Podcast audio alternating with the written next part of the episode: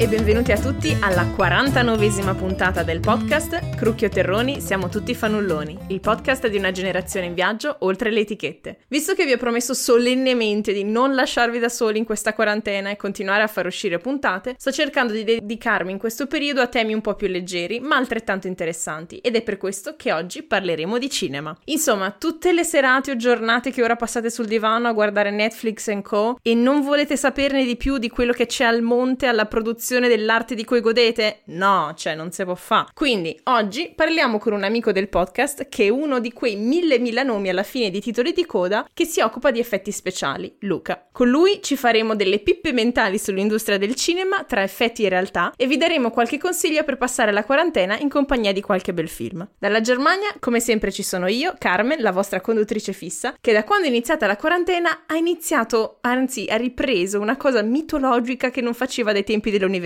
un cineforum. Oggi ci raggiunge come detto Luca. Caro, dici un po' di te, chi sei, cosa fai e soprattutto come ci siamo conosciuti. Ciao Carmen, allora grazie intanto per questa ospitata sul tuo podcast che ascolto da parecchio tempo. E oh. allora, chi sono? Sono ragazzo di Roma, classe 1981, quindi ragazzo con un po' di virgolette. e, um, mi sono laureato in realtà in architettura, in tempi non mm-hmm. sospetti, diciamo, errori di gioventù, come si dice.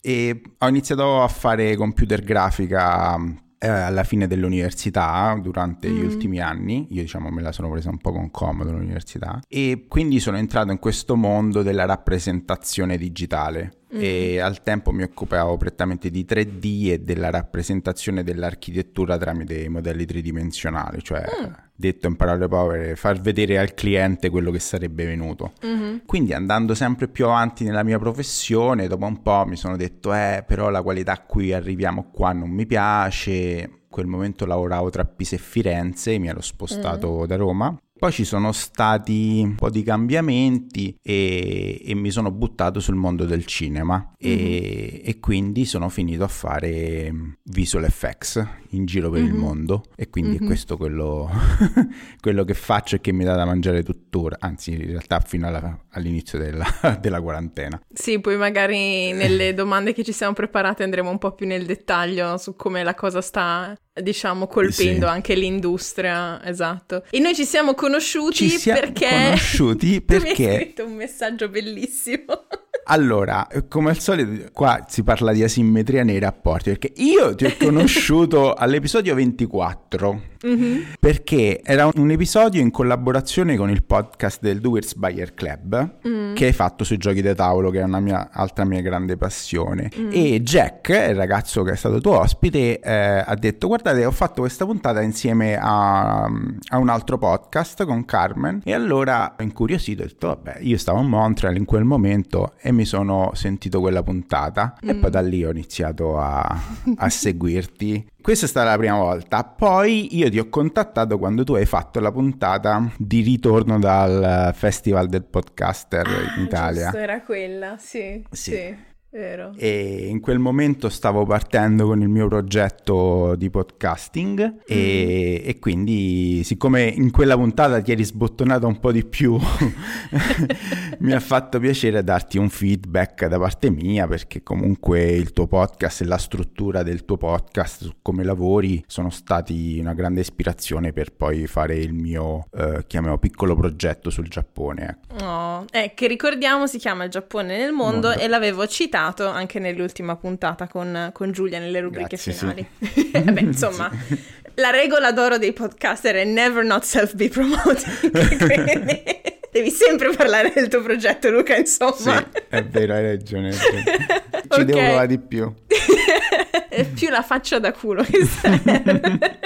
Comunque, passando al tema della giornata, come al solito passiamo dal personale per arrivare al tema uh, del, della giornata, quindi del cinema. Tu hai già un po' raccontato come sei arrivato a occuparti di effetti visivi nel cinema. Vuoi parlarci un po' di più di quali sono state anche un po' le, le tue motivazioni, quali sono stati i momenti che ti hanno spinto sempre di più verso, sì, insomma, verso questo ambito di lavoro? Guarda, sì, sicuramente. È stato un momento, c'era un momento di cambiamento nella mia vita e uh-huh. mh, io cercavo lavorativamente qualcosa di più perché l'industria italiana, chiamiamola dell'arte, è, è molto difficile, perché mm. è un mm. settore in cui tutti si sentono competenti, tutti si sentono migliori di te e il lavoro che fai tu generalmente è sempre il peggiore possibile mm. e quindi ricevi una serie di critiche che non hanno senso uh, perché mettere bocca su qualcosa che vedi è facile mentre mettere bocca su, non lo so,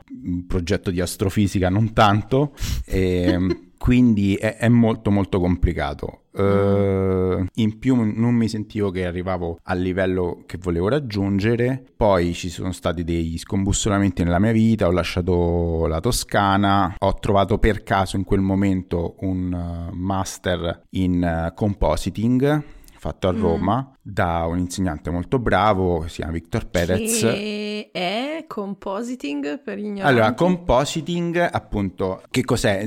È molto simile a quello che si può immaginare, cioè comporre, mm-hmm. eh, molti credono che sia musica, ma nel mio caso è immagini l'una sull'altra. Nel, mio, okay. nel, nel, caso del cinema, generalmente è comporre il girato con gli effetti visivi, mm-hmm, quindi okay. generati al computer o una volta erano dipinti. Mm-hmm. Ehm, quindi è quello che magari molti fanno con Photoshop a casa mm. quando mettono i livelli l'uno sull'altro.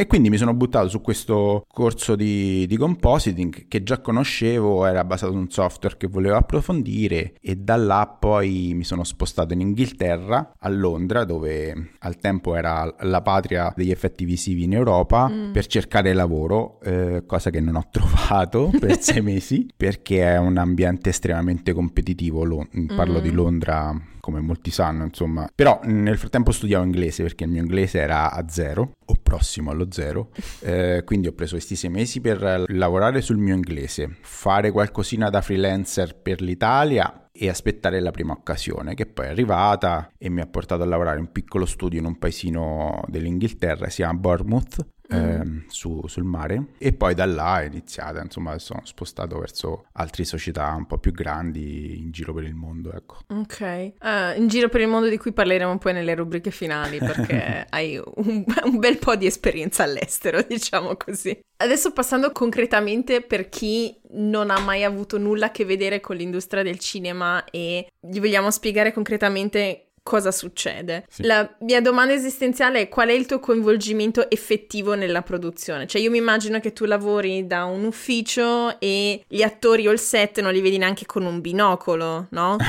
Cioè, esatto, eh, cioè quale materiale ti viene consegnato con cui lavorare? Non so, mi immagino vedi le scene in anticipo, magari col green screen e, e poi capisci come lavorarci attorno? Allora, in due parole il cinema allora, in un film lavorano tantissime persone, proprio tante, mm. tante. Mm. Non sono solo quelle che si vedono nei, nei, titoli di coda, ma sono ancora di più perché non c'è spazio mm. per metterle tutte. Wow. Ok. E ehm, c'è una fase di pre-produzione, una fase di produzione e una fase di post-produzione. Mm-hmm. La pre-produzione è quella che concerne tutta anche la stesura della sceneggiatura, la pianificazione, mm. reclutare gli attori, creare quello che sarà il look del film. E questo si fa prima con, diciamo, mm, gli attori vengono coinvolti nell'ultimissima parte, ma è, è mm-hmm. prima da tutti gli addetti, diciamo. Poi si passa alla fase di produzione, che è mm. quella vera e propria dove si gira il film,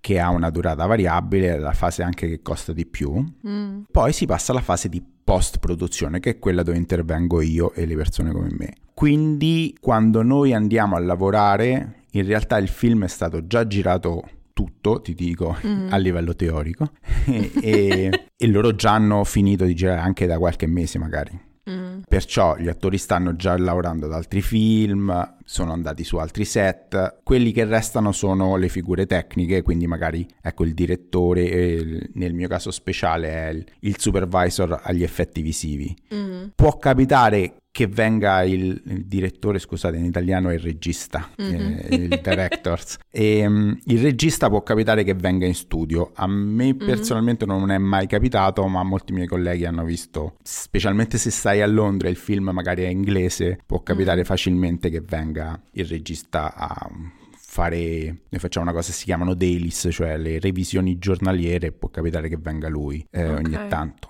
però è una cosa rara, quindi non vediamo nessuno di famoso, nessuno di importante, stiamo chiusi in un ambiente buio perché i nostri non dobbiamo avere contaminazione di colore e, uh, okay. e, e lavoriamo tutto il giorno là. Eh, uh-huh. Questo per il mio reparto, eh, perché poi ci sono tanti reparti perché la post-produzione a sua volta è divisa in tante sottofasi mm-hmm. eh, che sono più o meno lunghe e ci lavorano tantissime, tantissime persone. Cioè è come lavorare in una camera oscura sostanzialmente. Oh. Ehm, o, sì, o diciamo è, o è un paragone forzato?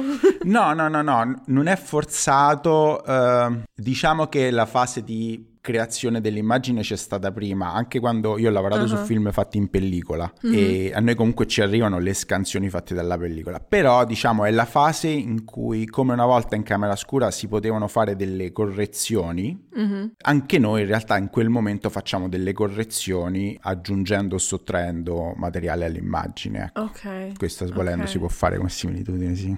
che figo!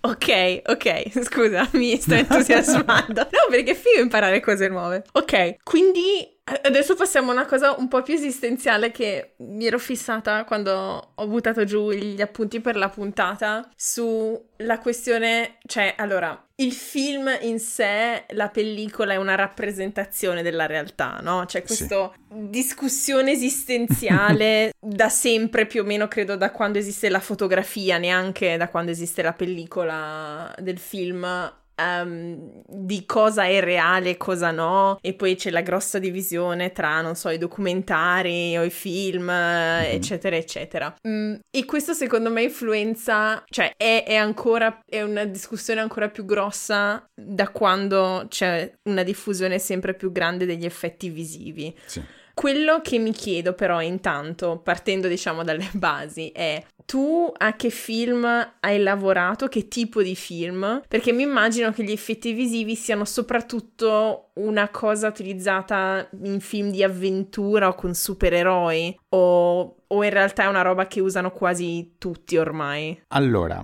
Guarda, qua faccio questa piccola puntualizzazione perché mm-hmm. ehm, tu sei stata bravissima, hai utilizzato sempre effetti visivi che è il termine corretto. Ok. Cioè yes. eh, effetti visivi ed effetti speciali uh-huh. eh, in cui in realtà gli effetti speciali sono quelli fatti sul set, come ad esempio le esplosioni, Uh-huh. Mentre gli effetti visivi sono quelli che vengono fatti in post produzione e una volta erano i famosi dipinti su vetro che poi mettevano dietro in doppia esposizione, uh-huh. eh, quelli di Star Wars famosi dove c'è il, i vari mondi, i pianeti, uh-huh. quindi quelli erano dipinti veramente da persone. Adesso sono oh. in digitale, quindi tutte okay. le aggiunte all'immagine che vengono fatte in digitale, che possono essere per esempio nel caso delle esplosioni può essere un ampliamento delle dell'esplosione, cioè farla più grande, okay. però quella è stata anche fatta come effetto speciale durante il set.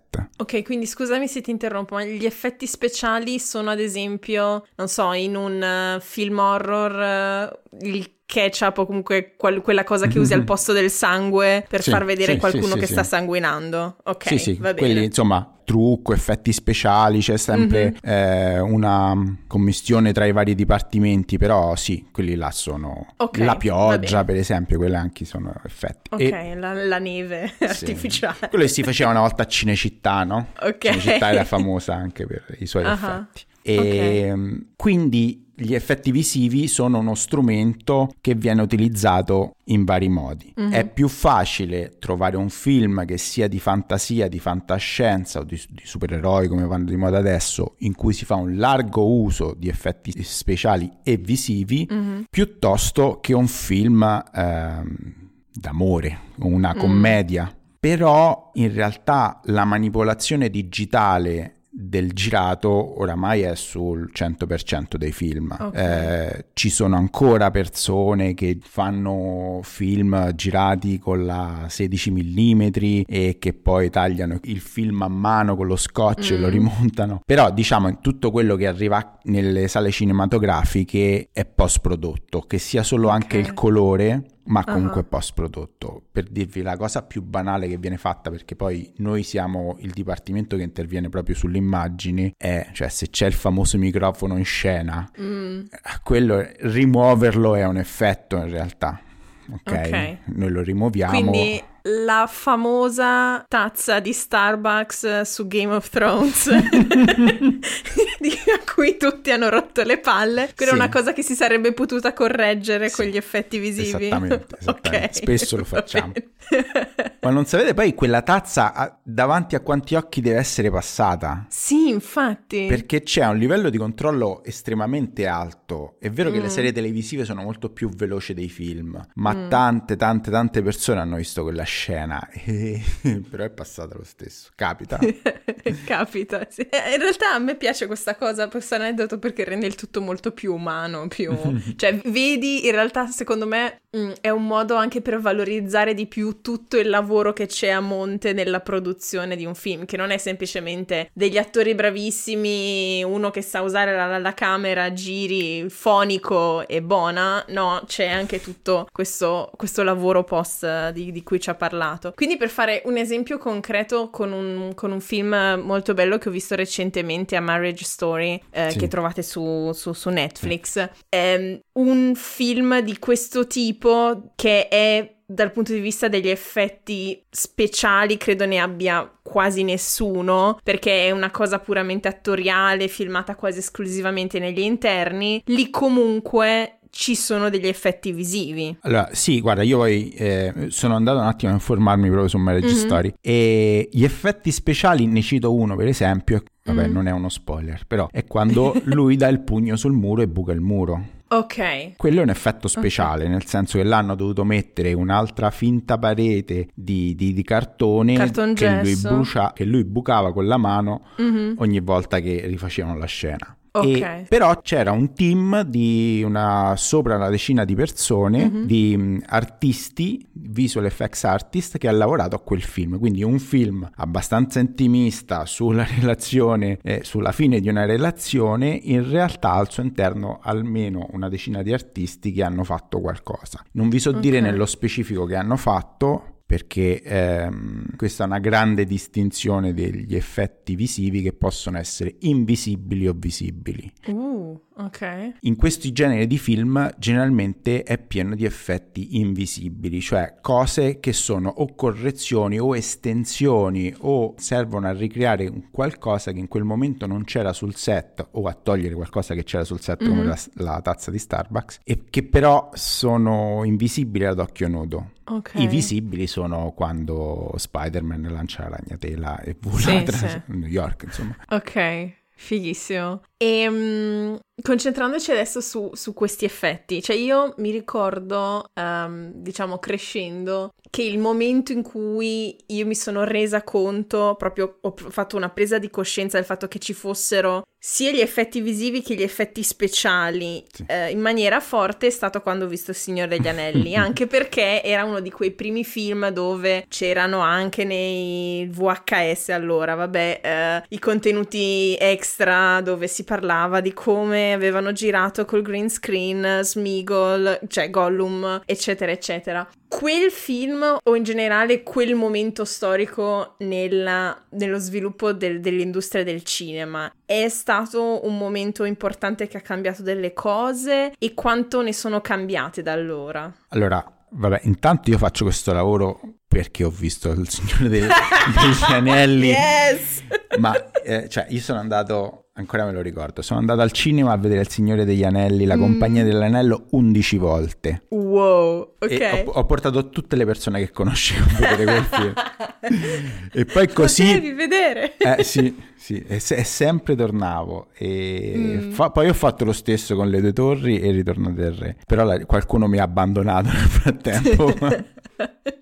credo che sia stata anche l'ultima volta che sono andato al cinema con i miei, per esempio. Comunque, sì, ci sono stati dei momenti storici nell'industria eh, cinematografica per quanto riguarda gli effetti visivi. Mm. E vabbè, uno logicamente è Star Wars, la saga di Guerre Stellari. Mm. Un altro è Jurassic Park. Mm-hmm. Vi parlo di, proprio di quelli epici. Eh? Sì. E nello stesso anno, l'anno dopo, Forrest Gump. Uh-huh. E un altro è stato Il Signore degli Anelli. Perché Forrest il Signore. Forrest Gump, sì, Forrest Gump è un esempio. Allora, Jurassic Park è stata la prima grande eh, dimostrazione che un personaggio realizzato al computer poteva essere realistico in un, in un film. Uh-huh, I dinosauri, certo. alcuni dei dinosauri erano fatti al computer, non sì. tutti, oppure erano mixati. Il, il tirannosauro era un mix tra effetto speciale sul campo ed effetto mm. digitale al computer. Uh-huh. Forrest Gump è l'esempio di quello che dicevamo prima, di effetti invisibili, uh-huh. cioè sono state fatti un, una serie di lavori sull'immagine al computer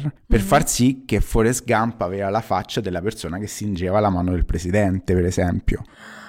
Oddio, è vero. Hanno ripreso tutti i filmati storici e poi hanno riregistrato Tom Hanks che faceva gli stessi identici movimenti e poi hanno messo la faccia di Tom Hanks sulla faccia di qualcuno di vero che stringeva la mano al presidente. Wow. E, e quelli... Okay.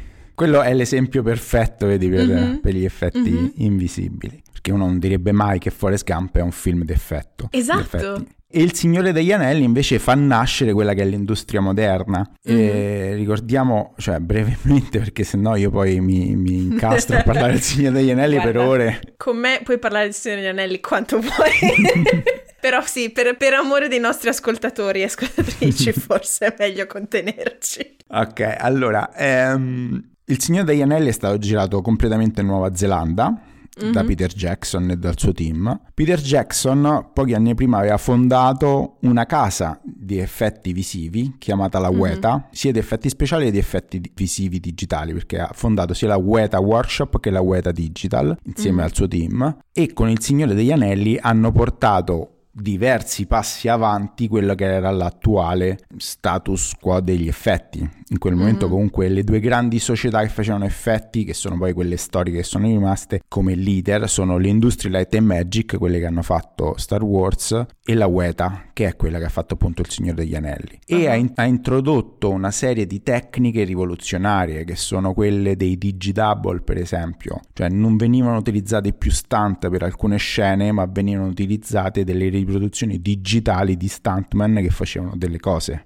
Oppure è stata la prima volta che si è creato un personaggio recitante all'interno di un film con un ruolo così importante. Gollum. Mm. Quindi con la motion capture, che è una tecnica per cui un, un, attore recita, vengono registrati i movimenti e poi riportati a un modello digitale. Mm-hmm. Cioè, non so se avete mai visto gli omini con le tutine e le palline addosso. Sì. E sì. quello là serve per registrare tutti i movimenti dei nodi, delle, degli snodi, anzi del, del, dello scheletro e poi riportarli in digitale su un, un modello digitale di Gollum in quel mm-hmm. caso. E poi, ad esempio, sono stati creati quelle famose battaglie che stanno in tutto il film, le battaglie di masse. Il fosso di Helm. Il fosso di Helm, la battaglia introduttiva dello spiegone iniziale, l'ultima mm. battaglia del ritorno del re, in cui la battaglia veniva effettuata tramite intelligenze artificiali, diciamo così.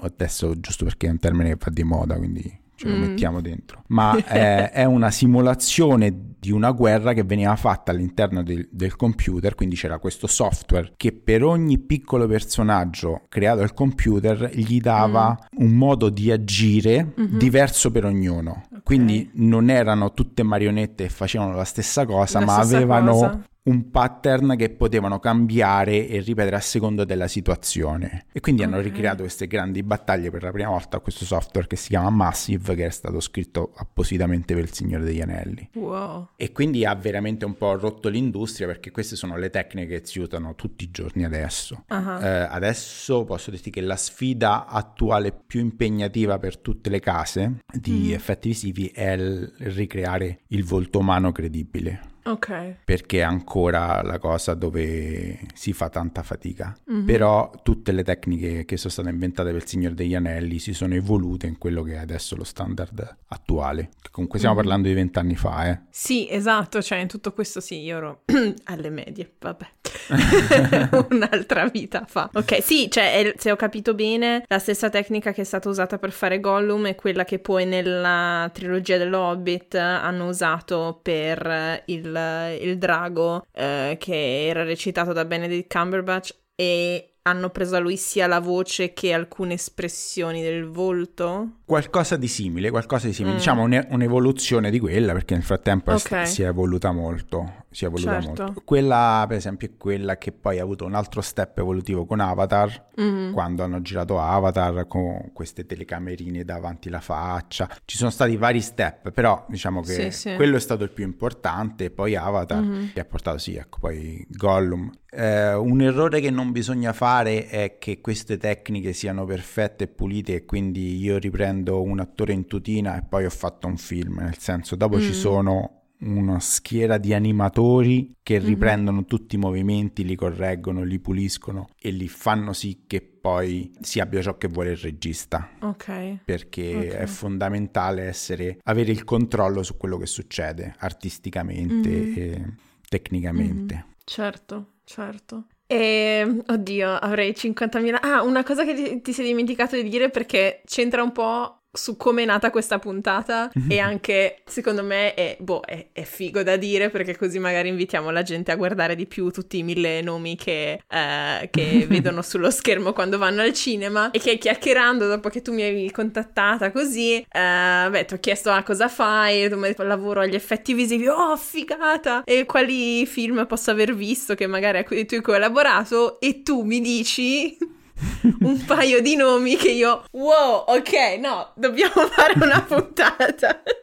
Ehm, io ho aperto un attimo, ecco, il mio, il mio curriculum. Ehm, perché no, non è che abbia lavorato a centinaia di nomi, però Mm. magari così. Eh, è interessante perché quelli all'inizio erano soprattutto corti, quindi anche questo è Mhm. un l'iter che si fa in questo settore, si lavora a Mhm. film a basso a zero budget per avere un curriculum, ecco qualcosa Mhm. da presentare. Eh, il mio primo film vero e proprio è stato questa società inglese mh, a Bournemouth che si chiama 47 Meters Down. Ok. Adesso su Netflix è presente il seguito, che Ah. se già il primo non era granché, il secondo è veramente terribile. E... Anche, anche perché non ci hai lavorato tu. Eh, sicuramente perché non ci ho lavorato io. Esatto.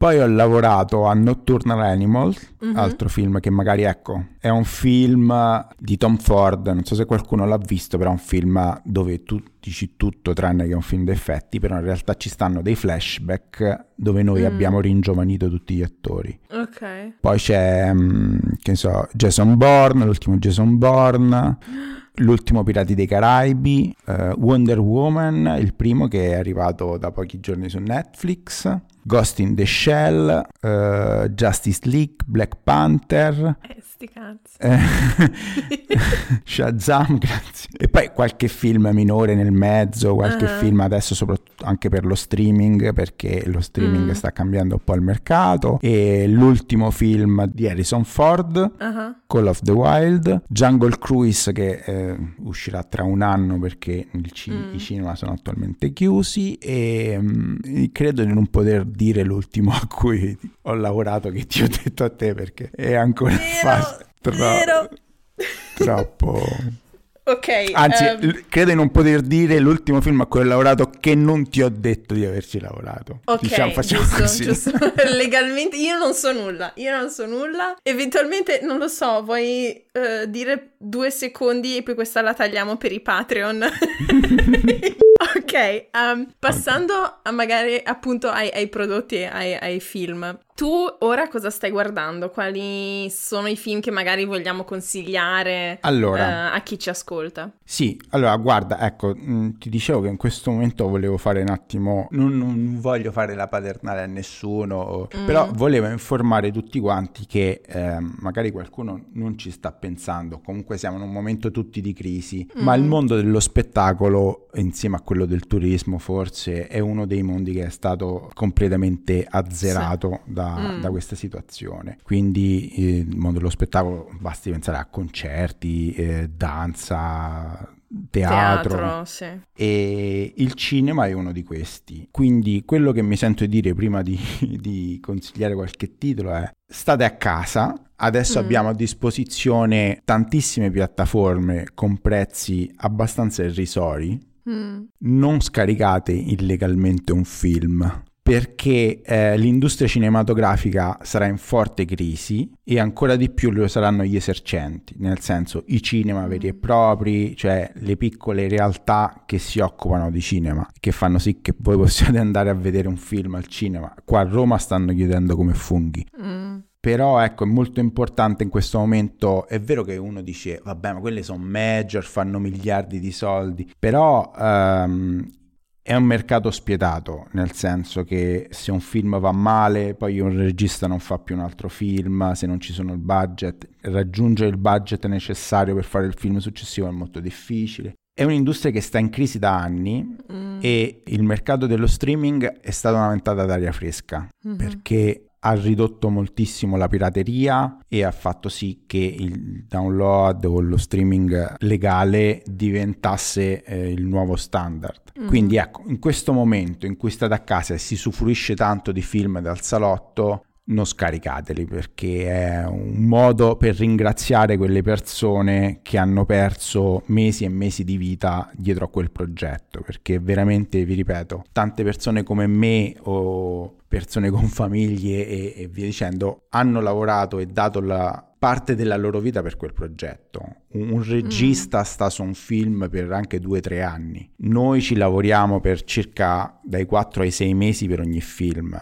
Cioè, nel senso, mm. io quando finisco il mio lavoro su un film, io alla fine avrò lavorato a forse 40-50 secondi di quel film. Mm. Quindi pensate quanta gente ha lavorato a quel film e è anche un modo per ringraziarli, insomma. Chiusa questa paternale. Insomma. Sì, no, che, che, ci sta comunque, perché in generale eh, ci tenevo anche a, a, far uscire da questa puntata, al di là dell'intrattenimento, dell'approfondimento, dello scoprire come funzionano le cose. Secondo me, cioè una delle cose che mi piacerebbe tanto che come società, come paesi, come persone imparassimo da questa crisi è che molto spesso ti viene da chiedere, soprattutto, non so, quando qualcuno studia cose artistiche, ma cosa te ne fai? A cosa serve l'arte? Tutto quanto. Mm. Ecco, ora che siamo tutti costretti a casa e tranne quelli che riescono per fortuna a lavorare da casa, ci stiamo rompendo le palle, la cosa che ci sta aiutando a mantenere una qualche vaga sanità mentale è l'arte, cioè sì. i podcast che ascoltiamo, e le serie tv, i film che riusciamo a, a vedere, la musica che ascoltiamo, tutte queste cose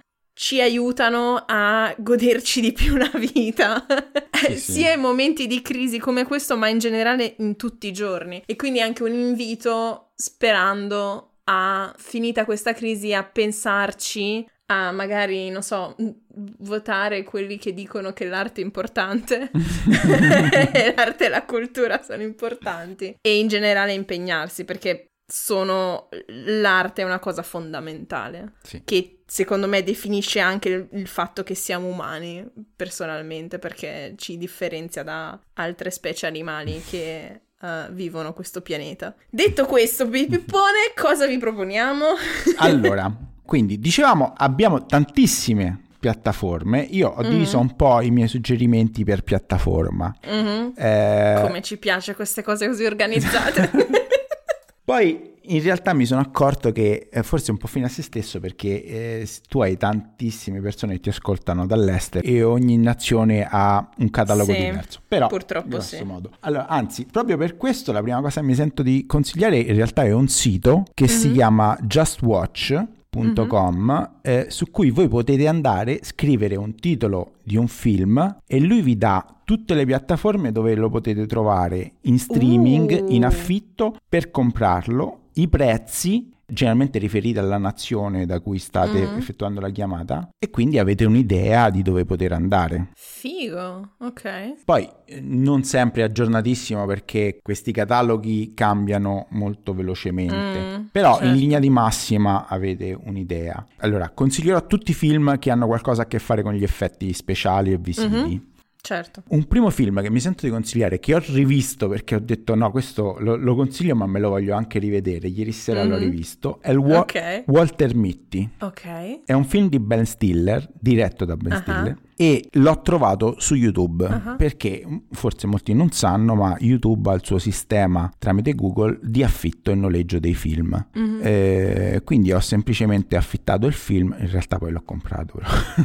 e basta andare lì e c'è la um, ottima qualità di compressione di YouTube, quindi la banda non è tanto un problema e si vede su YouTube normalmente, è tutto okay. schermo, quindi adesso praticamente su quasi tutte le televisioni smart mm. è facilissimo. Il, il, titolo esatto in italiano è I sogni segreti di Walter Mitty. Ok. Regia di Ben Stiller con autore Ben Stiller, Sean Penn, eh, cioè, tanto uh. per dirvi, ed è un uso intelligente degli effetti effetti, mm-hmm. perché è, è, la storia di questo impiegato del, di Life, la rivista Life Magazine, mm-hmm. che poi io sono anche fotografo, quindi questa qua sono un fotografo analogico e lui è mh, l'addetto all'archivio negativi di Life uh-huh. e succede qualcosa per cui perde un negativo e deve andare alla ricerca di questo negativo. Però viene utilizzato l'effetto in una maniera molto intelligente e molto bene, fatto mm-hmm. anche tecnicamente molto bene. Quindi questo è il mio primo grande consiglio. Si trova su YouTube, non l'ho trovato su nessun'altra piattaforma. Eh, magari è un film che hanno visto in pochi, mm, per mm-hmm. questo mi, mi, piace. Poi io sono un appassionato di Giappone, quindi non posso che mm-hmm. consigliarvi su Netflix tutti i film dello studio Ghibli. Sì, grande. Sono arrivati da poco, da mm-hmm quindi credo dal, proprio dall'inizio della pandemia. Sì. Grosso sì. modo credo che sia stata una mossa commerciale per contrastare Disney Plus. Mm. Detto tra noi questo. Sì. E, ehm, quindi per chi non li ha visti, quei pochi che non li hanno visti, mi sento di consigliare Totoro se avete dei mm. bambini a casa, fateglielo vedere quasi obbligatoriamente. Se invece volete vedere un film come primo approccio, vi consiglio La città incantata o La principessa Mononoke, se siete un po' più sull'ecologico, vi interessa un po' più il discorso. Ok, e non il castello errante di Aol? Eh, io, questi sono i miei due preferiti di, di okay, all time. Ok, ok, castello è il mio, va bene. io proprio Città incantata è in mia top 3 dei mm. film più belli che Sì, no, è, è, bellissimo in effetti. No, secondo me è molto interessante eh, da italiana vedere Porco Rosso, che io ho visto per la prima volta recentemente, sì. perché come ambientazione è sostanzialmente Dalmazia, quindi mm-hmm. c'è la parte di Croazia e diciamo di, dall'altro lato dell'Adriatico che era italiana e quindi ci sono tanti rimandi anche all'architettura sì. italiana e tante cose, quindi è molto interessante. E poi ci citiamo la eh. battuta più famosa, meglio essere porco che fascista. Quindi. Esatto, esatto. ok, potremmo aver trovato il sottotitolo di questa puntata. ok, va bene. E poi... allora, poi eh, voglio suggerirvi, questa non è un film, è una serie di corti è l'unica cosa mm-hmm. che non è un film, per mostrarvi qual è l'attuale stato dell'arte dell'animazione in computer grafica, che è mm-hmm. Love, Death and Robots, mm-hmm. che è una serie di corti, sono circa una tredicina che dura, hanno durata variabile. Vi dico che non è per bambini perché ha contenuti espliciti. Okay ma sono sperimentazioni molto avanzate fatti dai miglior studi che ci stanno sulla Terra. Quindi mm. veramente consigliato. Alcuni episodi sono più belli degli altri, però Netflix ve li suggerirà in un ordine differente rispetto ai vostri gusti. Okay. Quindi non c'è l'episodio 1, 2, 3, 4, ma mm, ve li disporrà secondo i vostri gusti. Questo ah, è interessante. Okay. Esperimenti che fa Netflix. Ok, interessante. Passando poi ad altro, cito anche, giusto se volete, qualche saga, che, qualche film da un po' più respiro più ampio, appunto c'è Il Signore degli Anelli e mm. su, su, Netflix, ma poi se invece avete fatto Disney Plus, che è uscito da poco, non posso che consigliarvi su Disney Plus tutti i grandi film di effettoni che ha fatto la Disney, che adesso è il mm. major player per i film eh, di effetti, quindi gli ultimi Avengers, Avatar, il libro della giungla, che è molto mm. bello, utilizzando una serie di tecniche molto molto innovative, e la saga di Star Wars tutta, compreso i tre che si dice che non esistono. No, no, non mi crollare adesso così. Eh, lo so, però in realtà anche quelli hanno avuto la loro importanza nell'industria, sì, non nella storia. No. Ok, ok, va bene. Nell'ultimo, studio, do- nell'ultimo studio dove ho lavorato c'era anche la statua di Jar Jar Binks. Quindi. Wow, ok. Il personaggio del cinema più odiato della eh sì. storia. Infatti forse l'hanno messa là perché là dentro non ci si può fare foto, quindi nessuno ci si è mai fatto una foto. E su Amazon Prime invece, mm. eh, Amazon Prime ha un bellissimo catalogo di film vecchi. Mm-hmm. Quindi li abbiamo già citati in puntata, ma guardatevi il primo Jurassic Park e Forrest Gump, per esempio. Mm. Altri film molto belli che stanno sempre su Amazon Prime, secondo me, sono Gravity, mm. che non tutti sanno, ma in realtà è, è praticamente un film d'animazione. Mm-hmm. Perché questo a molti ha sconcertato, ma Gravity l'unica cosa che è stata ripresa dal vero che è rimasta nel film sono le facce. Tutto mm. il resto è computer grafica. Wow, 100%. Okay. Interstellar perché è un film di Nolan e Nolan è una persona che conosce molto bene l'industria degli effetti e lui cerca di girare il più possibile in location, ma mm-hmm. poi dopo ci butta dentro degli effetti molto molto molto belli. Quindi mm-hmm. Interstellar a molte persone può non piacere la trama, alla fine i risvolti di giri e giri e rigiri, mm-hmm. però a livello di effetti è molto bello, c'è stato uno studio super approfondito che l'hanno usato anche un po' come marketing, dell'aver ricreato per la prima volta l'immagine più verosimile di un buco nero. Mm, è stato fatto uno studio okay. insieme agli scienziati e quindi Figo. non solamente una cosa artistica. Mm-hmm.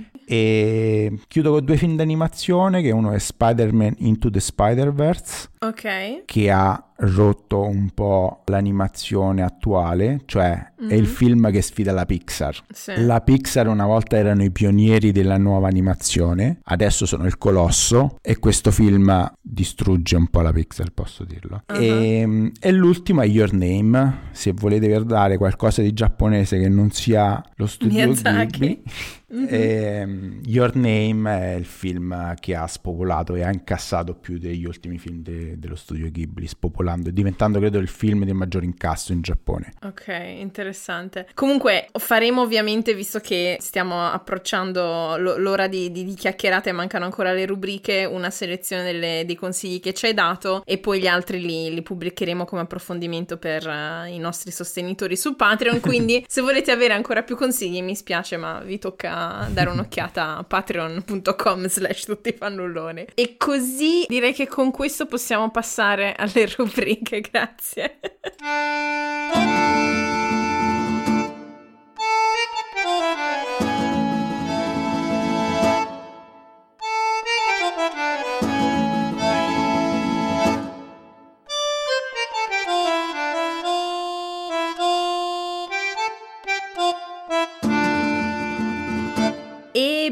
Ben ritrovati a tutti e tutti alla prima rubrica in giro per il mondo, dove di solito ci scambiamo idee su posti da vedere, cose da mangiare, per darci consigli di viaggio. In questo momento ovviamente sì, è un modo insomma per viaggiare con la fantasia e non realmente, però magari a quarantena finita potete guardare nel nostro back catalog e trovare tutte le indicazioni che dalla puntata 1 a questa che è la 49 vi abbiamo dato. Oggi avendo tu vissuto in diverse parti del mondo, ti ho chiesto di fare una selezione, di mhm. dirmi, ok, di, di, cosa vuoi parlare e ci siamo accordati su Singapore, no? Sì. Sì. Allora, allora, io sono, dopo tanto tempo sono riuscito ad andare a Singapore perché era un posto mm. in cui mm. volevo andare, sin da quando ho iniziato questa professione, perché c'è uno studio molto famoso e nonché è Asia. Io sono mm. un amante dell'Asia, un podcast sul Giappone, quindi quale migliore occasione per unire le due cose? E in realtà è una città che mi è piaciuta tantissimo.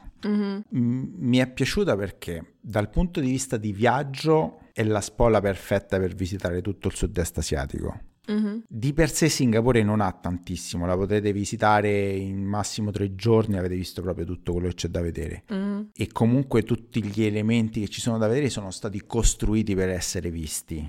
Eh, mm-hmm. Se pensate al simbolo di Singapore in realtà non è altro che un grattacielo con una piscina a forma di barca sopra creato da una società di Las Vegas quindi oh è, okay. è molto simile a quello che poi infatti è stato fatto a Las Vegas, no? Quindi nel senso dove non c'erano attrazioni ce le creiamo noi. Mm. Però ci sono alcune cose belle da vedere, ma soprattutto è economica ed è al centro di tutta il sud-est asiatico. Quindi se volete andare in Indonesia, a Taiwan, Taiwan già inizia a essere un po' più lontano, però ancora raggiungibile in 4 ore mi sembra, 4-6 ore, dipende se fate scalo. Thailandia, Vietnam, tutti posti raggiungibili con circa 150-250 dollari di Singapore, che sono circa 100-150 euro, diciamo, mm. in due ore e mezza via aereo okay. o addirittura via nave, perché io uh-huh. uno dei posti dove sono andato è un'isola della, dell'Indonesia vicinissima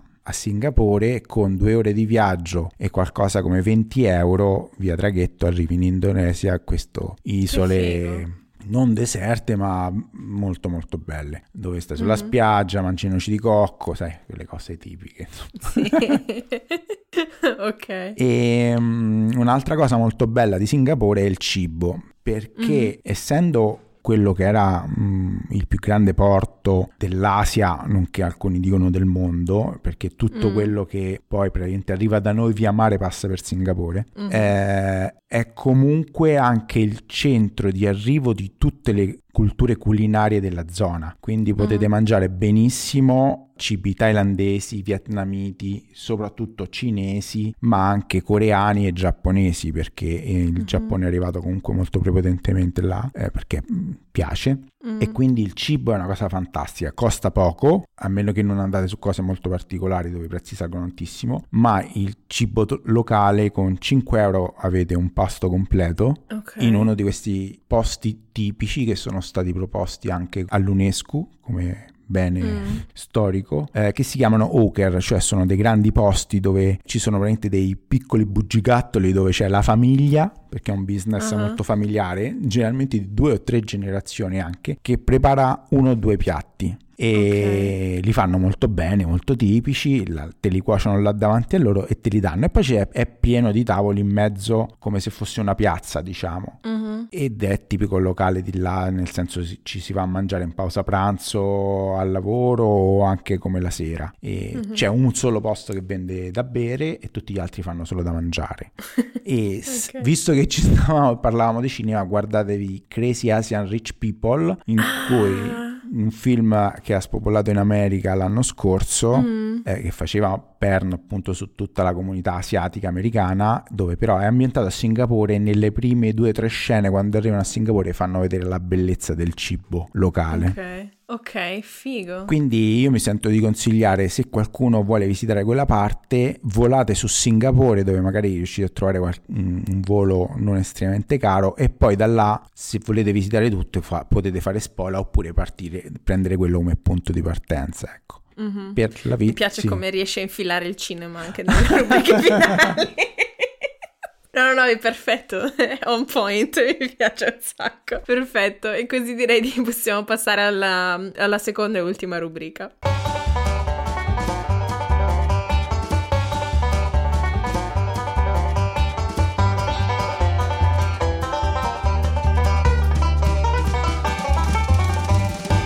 Ben ritrovati all'ultima rubrica, modi di dire, modi di essere. Da quando mi sono trasferita in Germania e mi sono messa a studiare il tedesco, una cosa mi ha sempre affascinata, i modi di dire. Riflettono la cultura di un paese o di una regione ed è affascinante vedere come alcuni siano simili in paesi molto diversi. Ad ogni puntata ve ne portiamo di nuovi, questa settimana io ve ne porto uno italiano ma anche dialettale e Luca uno o anzi due di che zona? allora, eh, questo era il mio tasto dolente veramente sono scarsissimo su queste cose, però mia nonna era, era forte per i suoi proverbi, quindi mm-hmm. ho, ho, chiesto a mio padre di aiutarmi in questa domanda e dopo una serata a cena di consultazione ne abbiamo trovati due e sono principalmente quelli diceva mia nonna, quindi nei dei castelli laziali, fo- poco fuori mm. Roma. Ok, e degli castelli cosa, cosa ci dici? Allora, quindi il primo era, uh, è una cosa eh, che è proprio inerente a questo momento. A questo periodo, sì, decisamente. Allora, aprile in te coprì, a maggio vacciadaggio.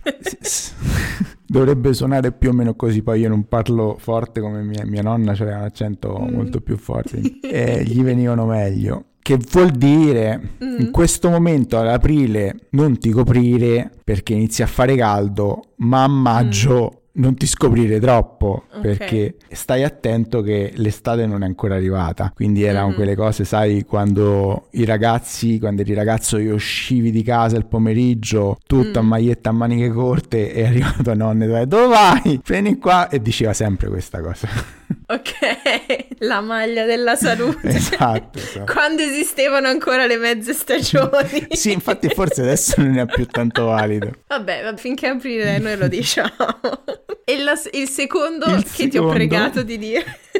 Allora, questo qua anche noi abbiamo ricostruito il significato sempre con mio padre perché eh, okay. anche noi in realtà avevamo la vigna quando ero bambino e mm. chi c'ha la vigna c'ha la tigna. Ok. C'ha la tigna, cioè cintigna, cioè chi ha la vigna ci deve faticare parecchio perché mm-hmm. in realtà la vigna non è un, un, tipo di cultura che stai là e a ottobre vai a prendere i grappoli e hai fatto mm. il vino, ma devi curarla durante tutto l'anno, è una cosa molto lunga, devi legare tutte le viti e quindi se non ci stai attento e ci batti la testa per tutto il periodo prima della, della mm, vendemmia, della raccolta, poi sì si fa fatica. Questo è quello uh-huh. che abbiamo ricostruito noi come possibile significato. Ok, mi, mi, adoro il fatto che ci sia stato uno sforzo familiare.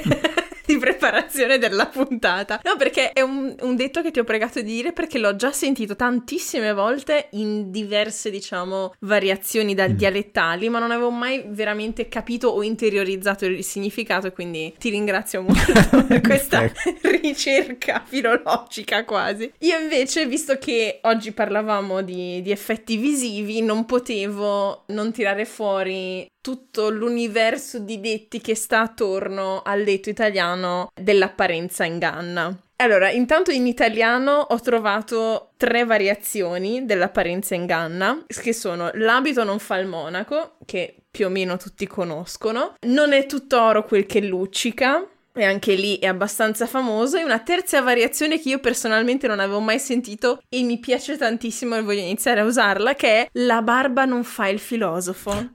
Quanto è poetica, ti prego, è eh bellissima. Sì, eh sì.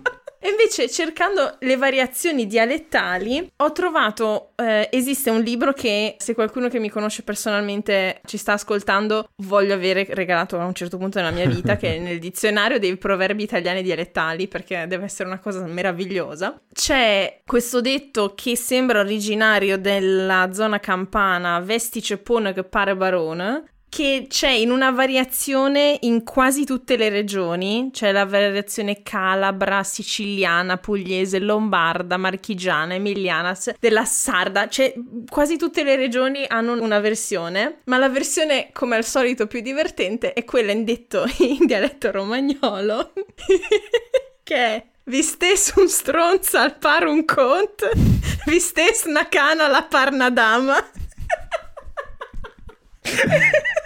E quindi ehm, vi lascio con questa poesia grezza romagnola che è sempre molto bella.